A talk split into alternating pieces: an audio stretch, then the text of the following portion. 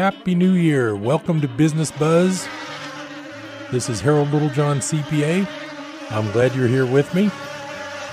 It's wintertime, and that reminds me of a old rhyme that I learned when I was a kid. Spring has sprung, fall has fell. Winter is here, and it's colder than usual. Okay. It's nice to see seasons. Chico has seasons. Some other places that I've lived before didn't really have it, except maybe a little rain, but they didn't have leaves that changed color like we do here. So it makes wintertime kind of nice. But Happy New Year to everybody. I'm glad we all made it through the year of 2018. Of course, in Butte County, we had the disastrous Camp Fire in November. They had the Carr Fire up further north. So it's been a kind of a crazy year. I've got some interesting discussion coming up about what 2018 looked like in the financial world, which is pretty interesting. One thing I wanted to talk about today was there have been people that I know started some of those GoFundMe and uh, accounts where you raise money for people. And the discussion on that is that that is taxable income. It seems like it should be a gift, but the IRS looks at it as taxable income. So if you are a fire victim and you're receiving some money from those to- sort of resources, it may be that you need to report that as income. The way this came up for me was one of my clients is doing that for some victims, and he called me before he disperses the money to the victims. And I told him, well, that GoFundMe account is going to be under your social security number. You're going to have to list it as income. So you need to hold out a percentage for yourself so that you don't distribute the whole thing because you'll end up coming out of your pocket for taxes. And it's just kind of interesting. It doesn't seem like those should be considered income, especially in a disaster area. But until the tax laws change, it won't change. The changes we had at the end of 2017 that affect the 2018, which is the, the new 2018 tax law, I doubt if there's going to be any further tax law changes for a while due to the fact that the new Congress coming in in early January here is Democratic House and Republican Senate. That's going to create a lot more gridlock. It's going to make it a lot harder for a Republican tax plan to go through having a Democratic Congress, Democratic House. That's the way I see it. I don't anticipate any more large tax changes. What we do need is tax clarification. I have been grappling over the end of December helping clients with these various tax questions related to the new tax law, and it is very confusing, very tricky, very up in the air. The IRS at the end of November came out with what's called proposed regulations for a very complicated area of the income tax law that has to do with limiting the interest deduction for certain businesses. It has been a real bear to get through that new law and try to tell the clients what they should and shouldn't do. Luckily, most of the decisions aren't decisions that have to be done uh, prior to the end of 2018, which is just passed. Most of these decisions are going to be due by the due date of these tax returns, but those are still tricky and there's a lot of work ahead. So it's going to be a major year. The 2019 tax season is going to be a major year of work for all the tax preparers like myself. So be nice to your tax preparer. They'll try to be nice to you. I won't be surprised if fees go up generally just because of all of the new learning and all the new rules and the software. Of course, to do these tax returns, the prices are definitely up this year, and they've had huge work revamping that whole system with new software to take care of all the new tax laws like I say, the new tax laws really haven't even been explained yet by the IRS. And as time goes by, they'll explain them. The real key to these tax laws will end up when tax cases go to tax court, but that's a long time down the road. You won't have a tax case regarding 2018 for some time. So there won't be any tax court answers to any 2018 tax law questions probably for another two or three years at least. That's going to make it very interesting. And there will be some winging it going on with some interpretation of these laws.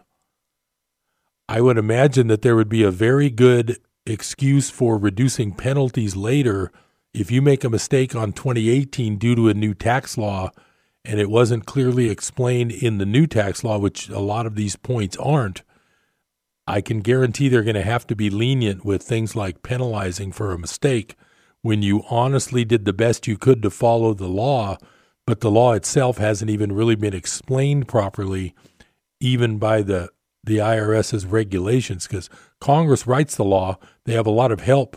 It'll be IRS people drafting the actual terminology, but it's still Congress that passes the law. Those laws are not clear at all times when they're written. This one is very complicated with these whole new theories. I've said before that there's been nothing this big in the tax law happening since the 1987 uh, tax revamp. So that's 30 years since another major tax revamp happened. And these rules take years to figure out, they take years to clarify. It's very complicated.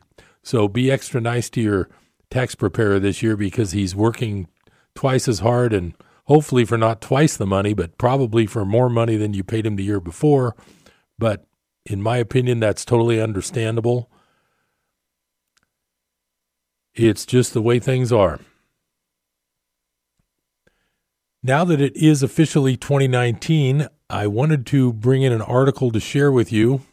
This article is from late in December of 2018. It's from my favorite news gathering website, zerohedge.com. I look at it every day. I encourage you to do the same. Uh, don't trust your mainstream media for any for anything real. The title of this article, and you can easily find this online. You go to Zero Hedge and search. 2018 is officially the worst year on record, with 93% of all assets down. I'm just going to read part of this article. Two months ago, we first showed what Deutsche Bank dubbed a quite fascinating statistic, namely that as of the end of October, 89% of assets that the German bank collects data on for its annual long term study had a negative total return year to date in dollar terms. This was the highest percentage on record based on data back to 1901, eclipsing the 84% hit in 1920. Commenting on this striking observation of a market in which quite literally nothing worked, Deutsche Bank said that this is what happens when the vast majority of global assets are expensive historically due to extreme monetary policy. When the tide goes out, you're more likely to get en masse negative months rather than rotation from day equities into bonds or vice versa. Fast forward to today when picking up on the theme of ebbing liquidity tides in his last early morning for 2018, Deutsche Bank's Jim Reid writes that 2018 has been like a rebellious teenager suddenly aware of their own mind, independence, and the world around them after years of being guided and cajoled in everything they do. He also notes that for him, peak quantitative easing, which is the free money they doled out buying everything after uh, 2010, moving to QT, which is quantitative tightening, where they slow that down, and the Fed raising rates four times this year has been enough to reverse a significant amount of the liquidity inspired asset price returns of the pre tightening era, a bit like Roadrunner galloping off the cliff only to suddenly look down. Well, I think it's usually Wiley. Coyote that runs off the cliff, but that, that he wrote Roadrunner. Most importantly, Reid notes that the chart in question showing the percentage of global assets down on a dollar adjusted basis each year since 1901 was the most requested chart we've ever been involved in. And as updated below, 2018 continues to be the worst year on record on this measure, with 93% of assets currently down, worse than the years of the Great Depression, and up from 89% at the end of October. So then it just goes on to show a chart with the percentage of assets with a negative total return in US dollar terms at the all time high of 93%, and this chart goes back to 1901. The record bearish print is made all the more fascinating considering that just one year ago, 2017, was the quote best year ever for markets on this measure when just 1% of assets finished with a negative total return in dollar terms. Only the Philippines bond market was negative. Putting these two extreme years in context, since 1901, the average has been that 29% of assets finished a given year with a negative total return, leading Deutsche Bank to exclaim that it's been an amazing couple of years nonetheless as we swing from one extreme to the other. It's perhaps not a surprise that in this time, major uh, central banks have moved from peak global quantitative easing, easing to widespread quantitative tightening. I'm just going to end that article there. What what what I've been talking about on Business Buzz for quite a while, if you recall, is that quantitative easing is what pumped up all these markets. And since they've done this tightening where they're supposedly buying less of things, it's basically shown that this entire market system is broken. It's fake and there's no real see that remember throughout history, the reason to have a market or the reason to have a stock market, the reason to have an exchange, the reason to have a New York Stock Exchange is to find the fair value of an asset. What would the fair market, what would the fair value of a share of IBM stock be? If you had a free market and an exchange that enabled 100 million people to participate, the daily buys and sells of that share of stock would give you the fair value of that traded asset. That would be a free market fair valuation system. Unfortunately, there is no free market left anymore in any of these areas. We have the crude oil market always being manipulated. The gold and silver, I've talked about many times, is the most manipulated market. That, along with platinum and palladium, what we're looking at is that we're in the middle of a matrix where all of these markets are fake. We have things like called the Plunge Protection Team, which is the Exchange Stabilization Fund that is legally authorized to take secret money and buy stocks, bonds, investments, whatever they want, to buy futures, to buy all kinds of things, derivatives, which I'm going to talk about in a little while here what you're dealing with is a fake market. And that's why I encourage you to be careful. We've seen how bad the end of December can be in the stock market. The month of December was bad. We had a few up days toward the end, but generally it was the worst December in the stock market, I believe, since the 1920s or the 1930s. Normally, December is called the Santa Claus rally, and things usually do pretty well in the stock market.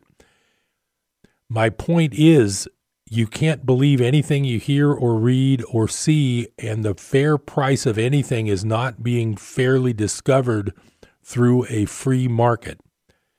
That is where you need to beware, and that's where I always come in on Business Buzz and remind you that you need to look at second opinions, you need to look at alternative news, you need to look at alternative descriptions of these markets where you're placing your your so-called wealth it's very dangerous and you can't you just can't leave it the way it used to be. These are not free and fair markets. I will be right back after this break. Stay tuned to Business Buzz. I'm Harold Littlejohn, CPA. I'll be right back.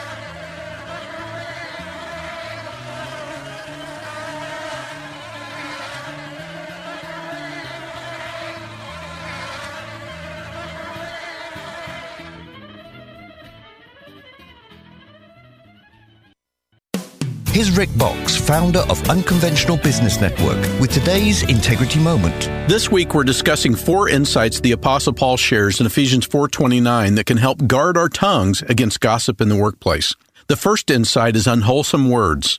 Some time ago, I had a radio interview with a host unknown to me previously. Afterwards, a friend asked how my interview went. I began criticizing the radio host style. God's Spirit convicted my heart that I had just undermined this radio host's credibility. My words were unwholesome, and I vowed to guard my tongue in the future. Proverbs 21:23 teaches, "He who guards his mouth and his tongue guards his soul from troubles." Unwholesome words are any words that might hurt others. We should choose words carefully. Stopping workplace gossip begins with us guarding our tongue from unwholesome words. To learn more about Unconventional Business Network and doing business God's way, visit unconventionalbusiness.org. That's unconventionalbusiness.org.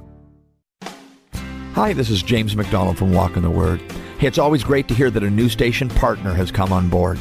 If you've heard our broadcast, then you know I'm passionate about sharing the truth of God's Word. To get fired up about your relationship with Christ, join me each weekday on Walk in the Word. And be sure to check out all the resources available to help you grow strong in the Lord. Just go to our website, walkintheword.com.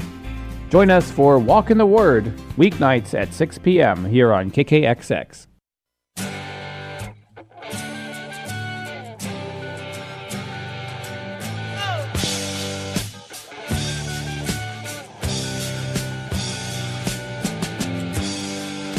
Welcome back to Business Buzz. I'm Harold Littlejohn, CPA. Happy New Year. I'm glad we all made it to 20. If you're listening to this, you made it to 2019. That's a good thing. Before the break, I was talking about the fake markets and the fact that 2018 is the year with the most markets down. 2017 was the year with the most markets up. This is not a real this is not a real world that your money is sitting in. It's fake and it's phony. Now, this is not financial advice, it's entertainment, and I always remind you to do your own due diligence. Don't listen to what I say and take it for being correct. Also, don't listen to any single person and take it as being correct. Only you can decide what's right for you and your financial planning. You can hire people like myself as a CPA. I'm not a financial planner. You can hire financial planners, you can hire stockbrokers, and it's good that you do that. The main thing is it's up to you to decide what your level of risk, what your exposure should be, how much of your money do you want to put at risk in a fake market like the stock market, the bond market, all the markets. They're not real.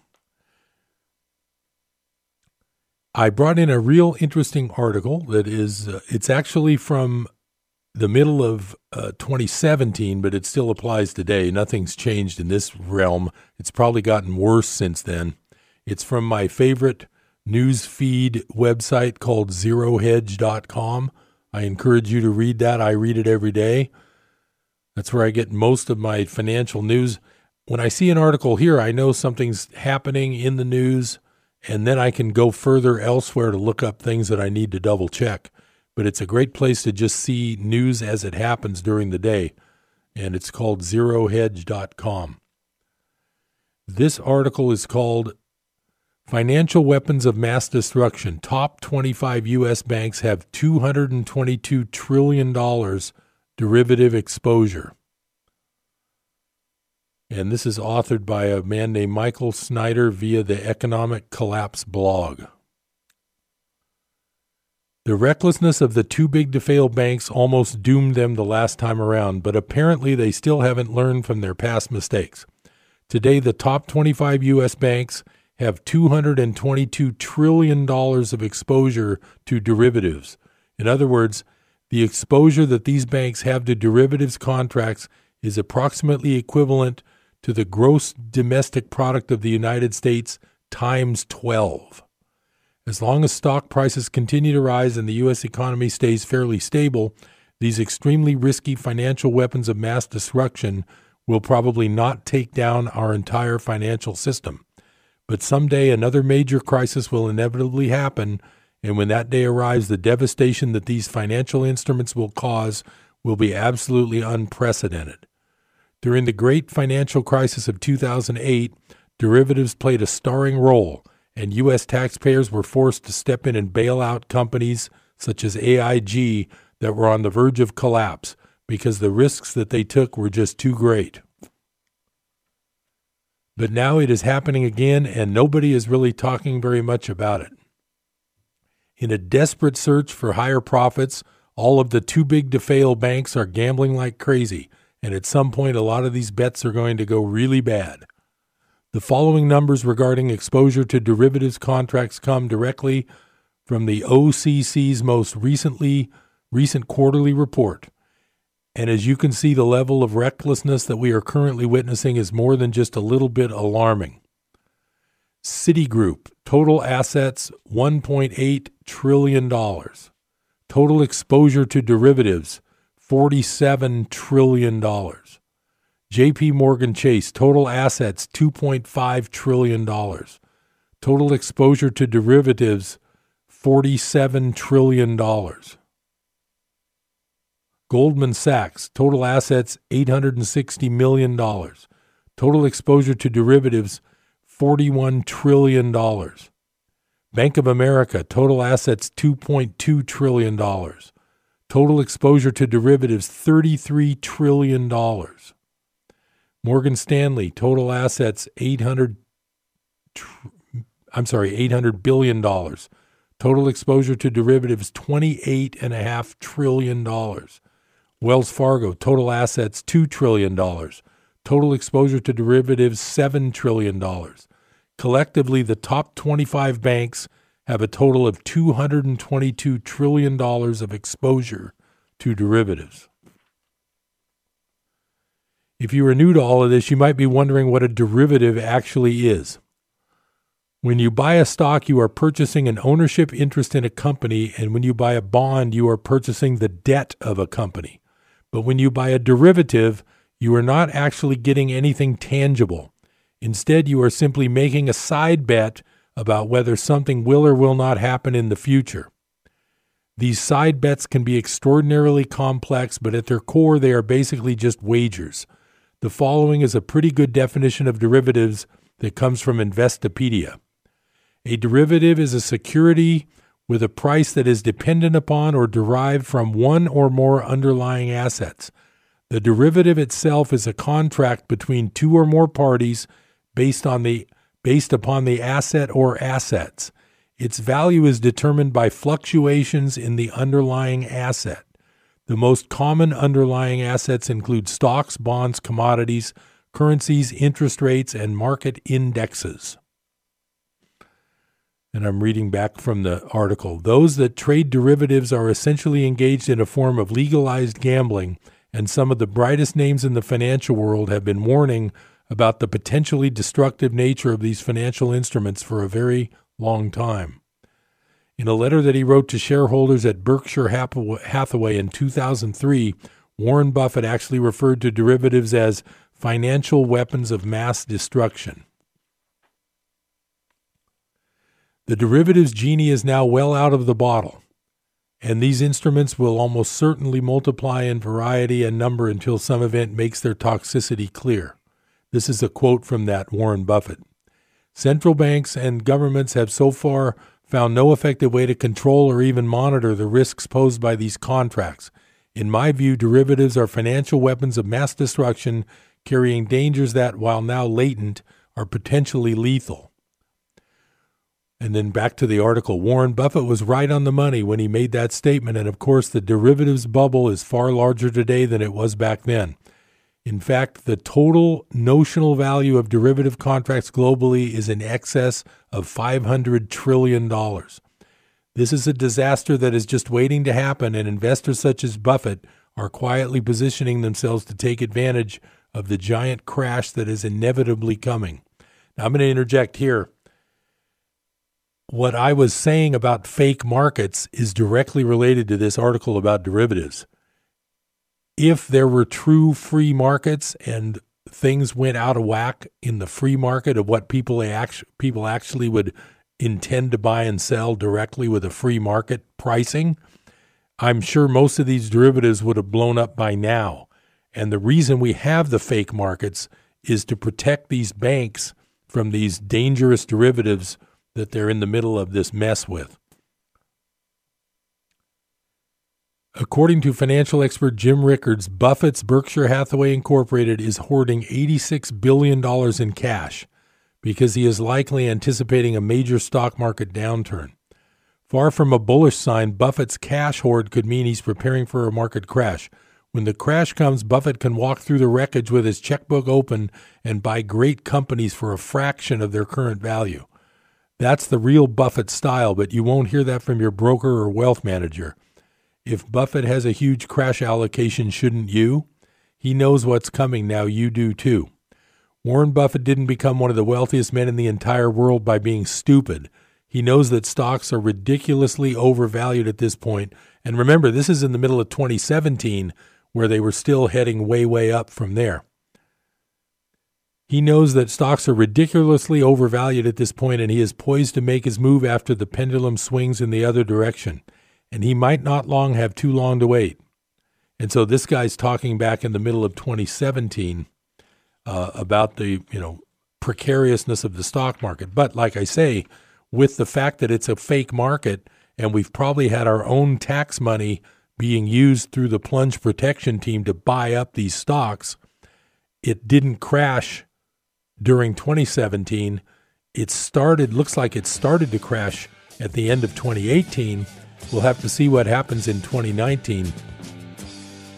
I wouldn't be I wouldn't be too reckless with my money. I would put it that way. I'll be right back after this break. Stay tuned to Business Buzz. This is Harold Littlejohn, CPA. Be right back with you.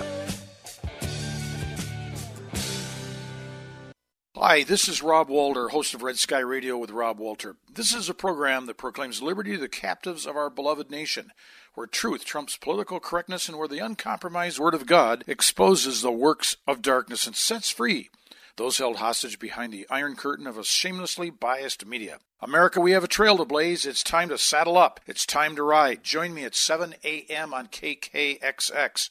Saturday mornings at 7 a.m. here on KKXX. Two Nicks. That's right, double Nicks. Nick Guy, Private Eye, and Mr. Nick of We Kids. Must be true. Saturday mornings between 9 and 10 here on KK Nicks Next. KKXX AM 930. We're also on 104.5 FM. And give it a shot. Put us in your auto dials on your radio. Not completing high school is more of a social thing than it was an academic thing. Even though all these years have passed, I still had that longing to have my diploma. At age 30, Carissa finished her high school diploma. If you're even considering getting your high school diploma, you can do it. No one gets a diploma alone. If you're thinking of finishing your high school diploma, you have help. Find free adult education classes near you at finishyourdiploma.org. That's finishyourdiploma.org. Brought to you by the Dollar General Literacy Foundation and the Ad Council. Hope you enjoyed your meal. And I just want to say, he's lucky to have a brother like you. Lucky? Caring for my brother is far from easy. But he's a part of me, like my arms and legs, so I'll be his. No time for tired. Nothing can disable this love. He needs me, but I'm the lucky one, even though I need help now and then. If you're caring for a loved one, visit aarp.org slash caregiving for care guides and community. Support for your strength. Brought to you by AARP and the Ad Council.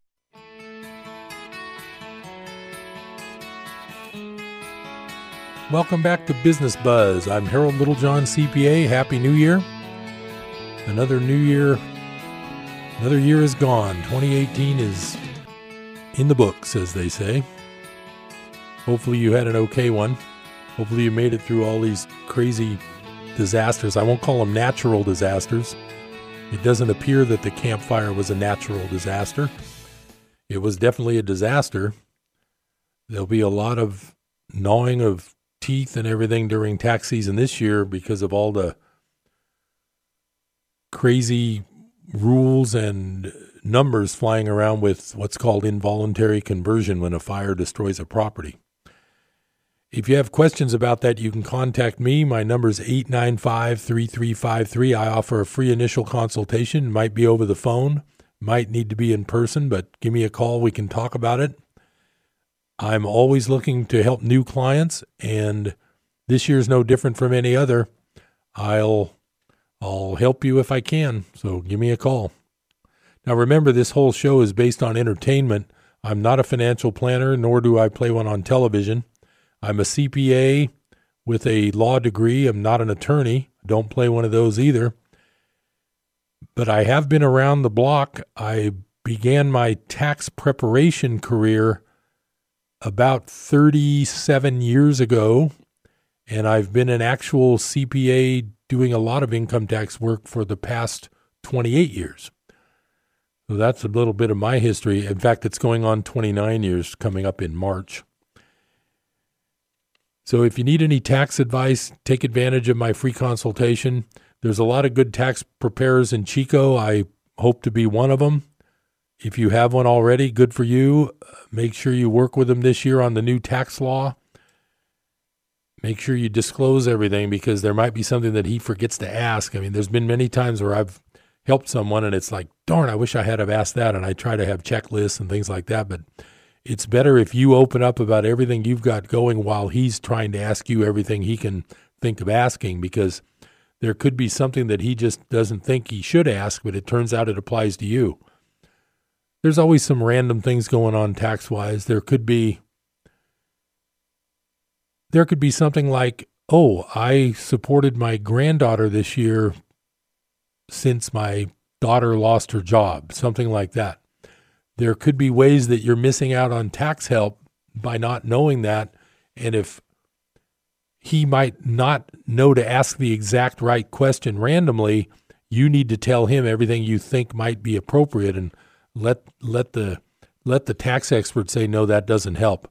One of the common ones on that is the old uh, casualty and theft losses prior to 2018, you could have a casualty and theft loss, but it had to exceed 10% of your income or it wouldn't help you.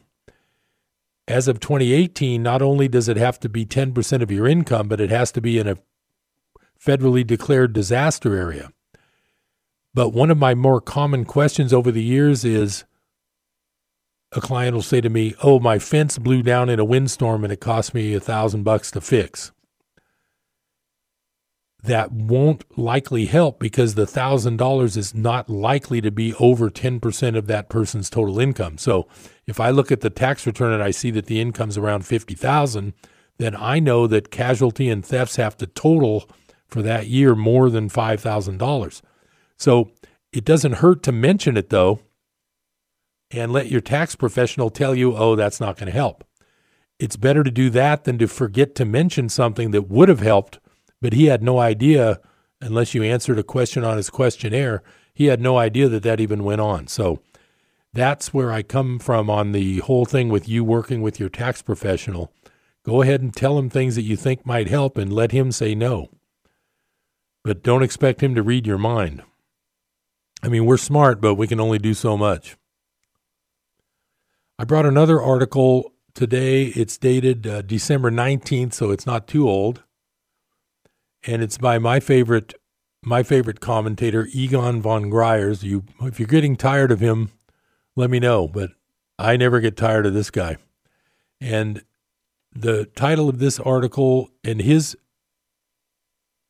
website's called goldswitzerland.com. He's a Swiss guy. So these are translations. The title is called Real Gold Price Lowest in 50 Years. And I've been telling you, you need money insurance to ensure that derivative backed bank account of yours is going to be there when you need it. And money insurance is physical gold, basically. Not financial advice, purely for entertainment. I'm not a financial advisor, but I want to read you this article. As we approach the beginning of the biggest wealth destruction in history, it is timely to turn to the wisdom of one of the great philosophers, Plato who stated, The greatest wealth is to live content with little. And this is the lesson that most people in the world will need to learn the hard way in coming years. We are now at the end of an era which has created unreal wealth for a few and massive debt for most of the world. As all the bubble markets in stocks, bonds, property, and other financial assets implode, together with the debt that has fueled it all, hundreds of trillions of dollars will just vanish and never return. The consequences will be both shocking and devastating for most people. It is interesting how few people, especially in the West, heed the wise words of Plato. We all come into this world alone with absolutely nothing, and we leave the world in the same way, alone with nothing. And in between, most people try to accumulate as many possessions as they possibly can, although we take nothing with us when we leave. I have recently had discussions with a couple of different friends who have expressed content with what they have and are in no need of amassing material wealth. These are both people of great intellect and integrity, and also with many interests which are both stimulating and free. It is refreshingly uplifting to meet such people who are totally contented with their lives. I'll interject here. I've been talking with friends, and I recently had a chance during the holidays to get together with two old friends that I don't see too often, but I've known them since I was about five years old. I saw both of them in the Christmas week. And talking with them, I realized that I do have a new philosophy since I've, we don't discuss age on Business Buzz, but I'm approaching that retirement era. I'll put it that way. And I really have realized that I don't drive around anymore looking at real estate and saying, I wonder how much that place would sell for. I'd like to make an offer on that building or that house or those apartments.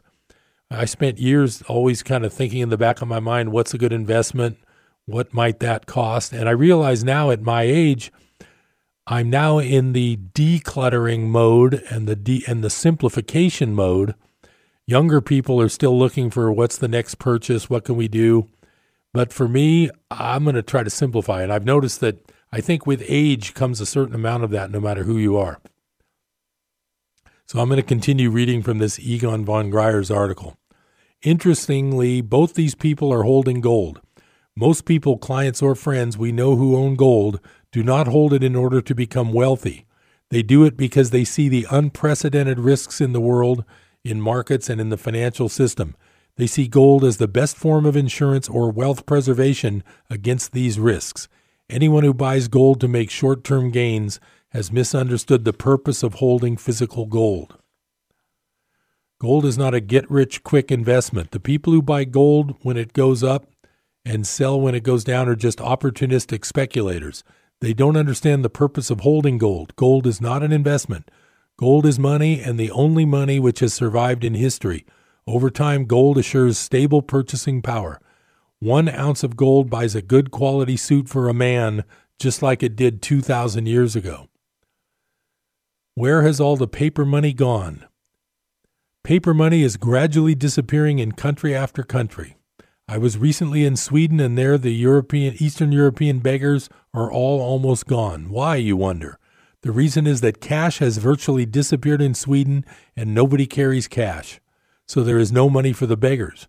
Many shops don't accept cash, even low value shops like bakers only take credit cards. In many EU countries, that's the European Union, the maximum daily withdrawal is 1,000 euros, and cash transactions over that amount are illegal. In Venezuela, bank accounts of many ordinary people are frozen to, quote, fight terrorism. I'm going to interject here before the last break of the show today.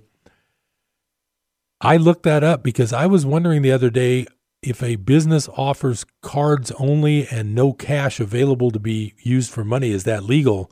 And my son and I looked that up, and yes, it is legal to not accept cash.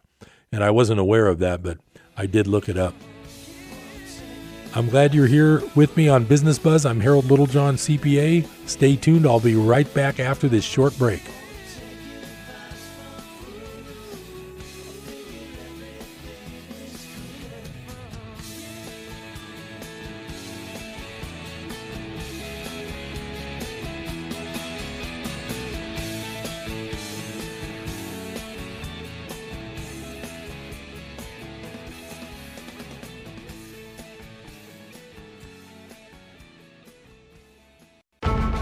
Pacific Justice Institute, this is The Legal Edge, defending your rights as a Christian, a parent, and a citizen.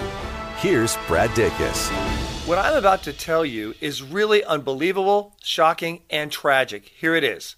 A group of abortion activists are traveling across the country on a book tour. They are promoting their recently published book called Shout Your Abortion this tour and the book are meant to proclaim abortion as a positive human right every woman can be proud of and promote as a right of equality. Well, we at Pacific Justice Institute pray that the dark veil covering the eyes of abortion activists be pulled away so that the light of Christ will shine before them to stop promoting and celebrating the murder of innocent unborn children. The Pacific Justice Institute provides legal representation to individuals without charge. Learn more at pacificjustice.org. That's pacificjustice.org. God has abundantly blessed America. Our founding fathers knew and understood the laws of nature and of nature's God that prosper a people in harmony with them.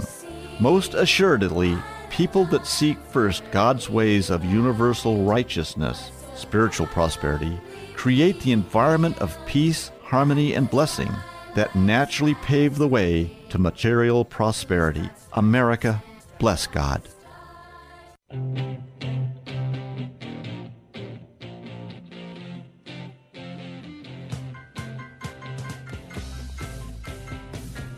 Welcome back to Business Buzz. I'm Harold Littlejohn, CPA. I was just reading this article. I'm going to continue, and we were talking about the fact that without cash, the beggars don't hang around looking for change because nobody's got any cash. They're all using credit cards at the stores. So I'm going to continue with this article. So it is only a matter of time before cash disappears altogether. This gives the authorities around the world total control of money, and we hear that banks around the world are preparing for this. When the next financial crisis starts, it will be very easy to turn off cash machines and to block all transactions by credit card of, say, more than $100 or euros daily. At some point, private cryptocurrencies will also be banned and replaced by government cryptos. Only gold is money. Quote, money is gold and nothing else, end quote, said J.P. Morgan in 1912. Again, this time, the only real money that will survive is gold. The Greek philosopher Aristotle, who was Plato's student, defined what sound money must be durable, portable, divisible, and intrinsically valuable. Only physical gold fulfills all these criteria, and this is why gold is the only surviving currency in history. As I stated before, physical gold is today confused with paper gold. The gold price is today determined by a false paper market, which is likely to fail in the next few years. At that point, we will know the real price of gold. And I'm going to interject here. That's what I meant by fake markets. None are more fake than the gold market. I'm going to get back to this article from goldswitzerland.com. Will the financial system survive? The stocks in the banking sector are giving us a clear warning that the financial system is unlikely to survive in its present form. Many bank stocks are down over 90% since 2007. Deutsche Bank, for example, is down 94%. Looking at the European Banking Index Stoxx 600 index, it has lost 75% since 2007, and just in 2018, it is down by one third. The index has never recovered from the last crisis, and as the chart shows, prices have been going sideways at the bottom. This is a very bearish sign, which indicates that this chart will soon crash again and the European banking system will crash with it. 2007 through 2009 soon to be back with a vengeance. The continuation of the 2007 to 9 crisis is just around the corner. Governments and bankers around the world have managed to postpone the inevitable for 10 years. That will result in a crisis of a much greater magnitude. This time around, there is not much margin for lowering rates, since they are already negative or very low in most countries, and the coming money printing, money printing on a global scale is very unlikely to save the system. The fake financial system based on credit and printed money will soon be revealed. Finally, the world will soon realize that it has been living on a lie as printed money can never create wealth. Printing money is like piling Pelion on Ossa. This is a fruitless effort, just like it was for the centaurs in Greek mythology to pile one mountain upon another to reach heaven and destroy the gods. The best illustration of what will happen in the next few years as wealth is destroyed is the chart of the Dow to gold ratio. When this ratio goes up, it means that the Dow is going up against gold, and when it goes down, it means that gold is gaining against the Dow. Stocks bottom against gold in 1980 as the gold price reached $850. Subsequently, stocks rose strongly as gold fell to 250 at the end of the 1990s.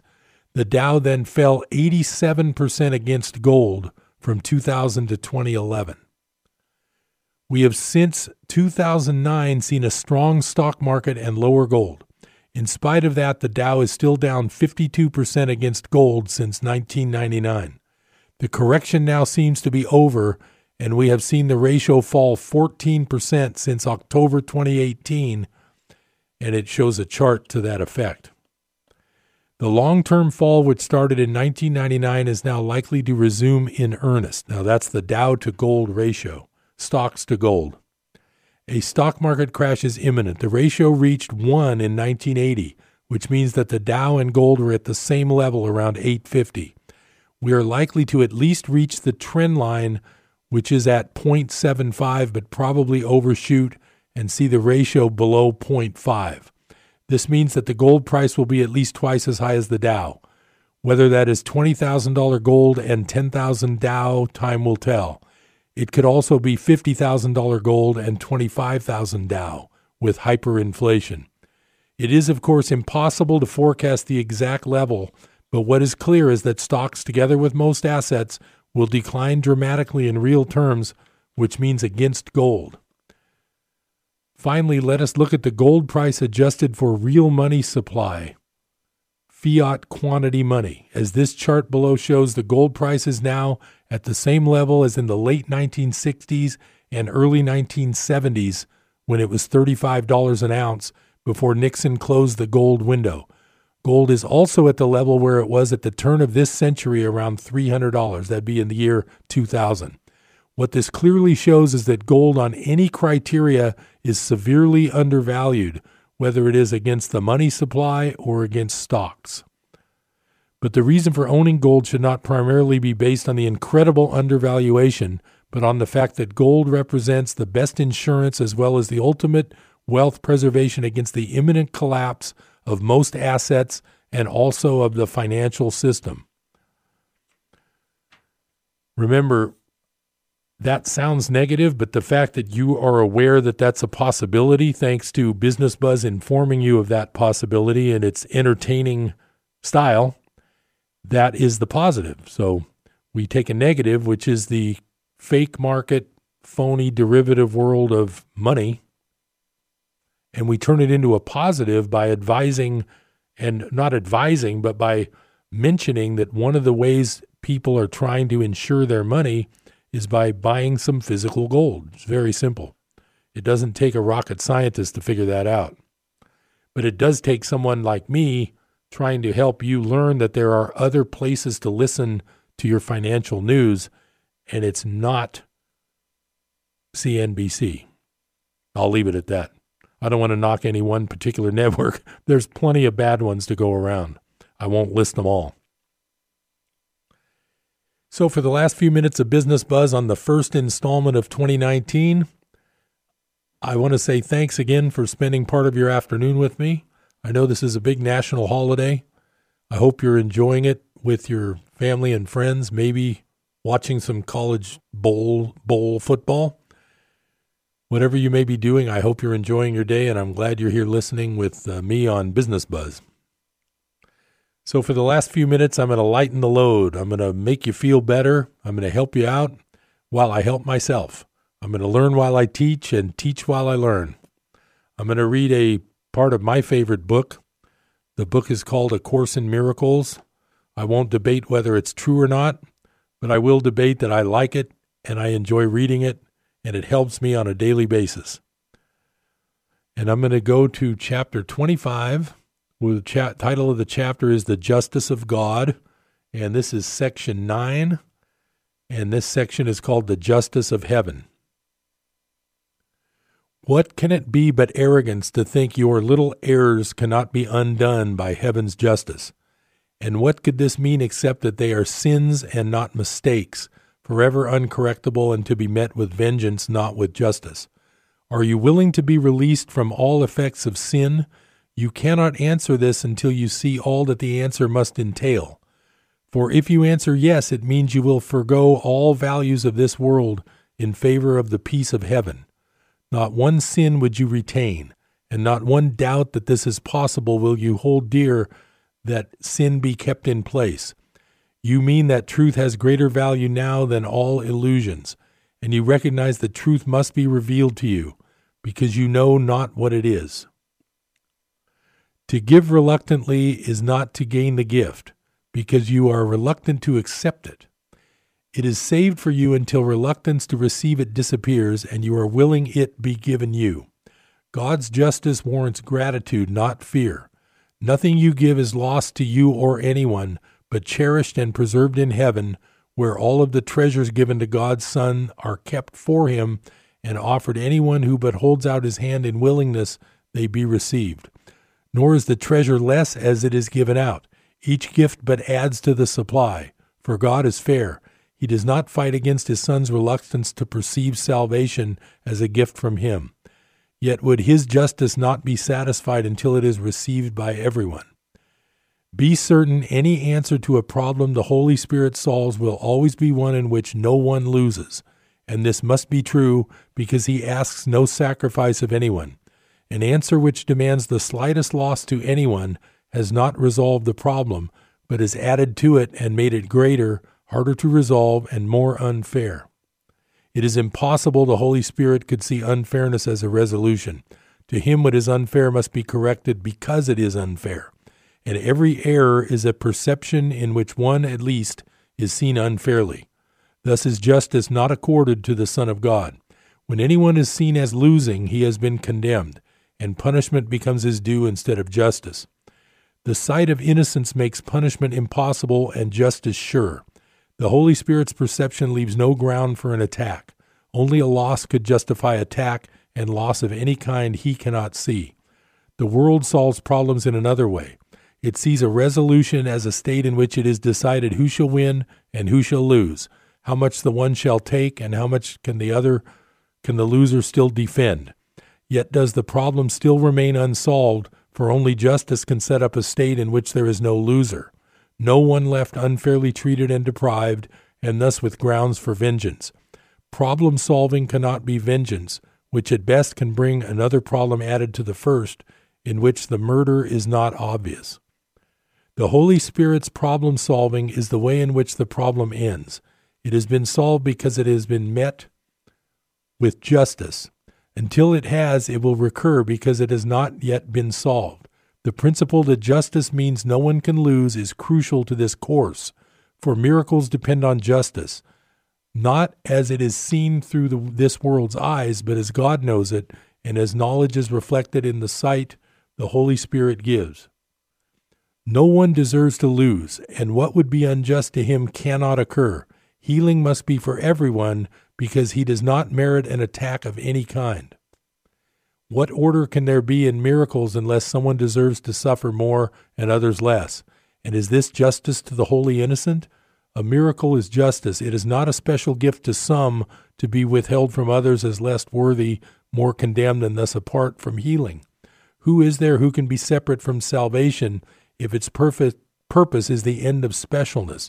Where is salvation's justice if some errors are unforgivable and warrant vengeance, in place of healing and return of peace.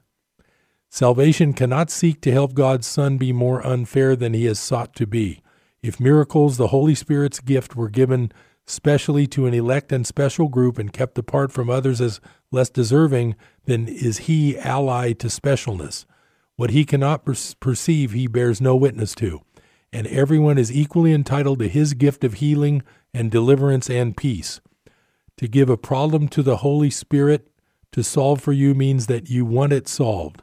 To keep it for yourself to solve without his help is to decide it should remain unsettled, unresolved, and lasting in its power of injustice and attack. No one can be unjust to you unless you have decided first to be unjust, and then must problems rise to block your way and peace be scattered by the winds of hate. Unless you think that all your brothers have an equal right to miracles with you, you will not claim your right to them because you were unjust to one with equal rights. Seek to deny, and you will feel denied. Seek to deprive, and you have been deprived. A miracle can never be received because another could receive it or not. Only forgiveness offers miracles, and pardon must be just to everyone. Well, that's it for Business Buzz today. I hope that little section of the course makes you feel a little bit better. Basically, miracles are just thoughts that are from the higher part of your mind. I've talked about that before. I'll look forward to seeing you next time on Business Buzz. Congratulations for making it through the year of 2018, the worst year for markets in general in the last 120 years. I will talk to you soon. I'm Harold Littlejohn, CPA. Join me next time.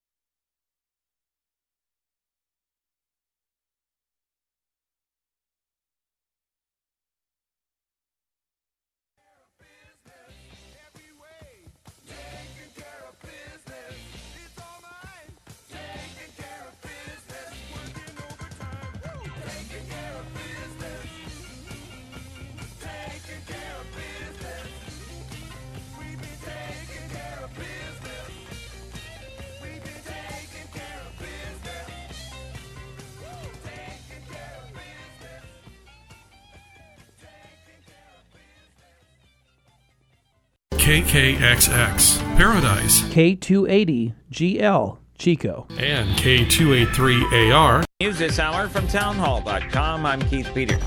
Just after Nancy Pelosi was sworn in as House Speaker, President Trump appeared at an impromptu press briefing at the White House. He had with him members of the Border Patrol and Immigration and Customs Enforcement personnel, and they reiterated their support for President Trump's border wall.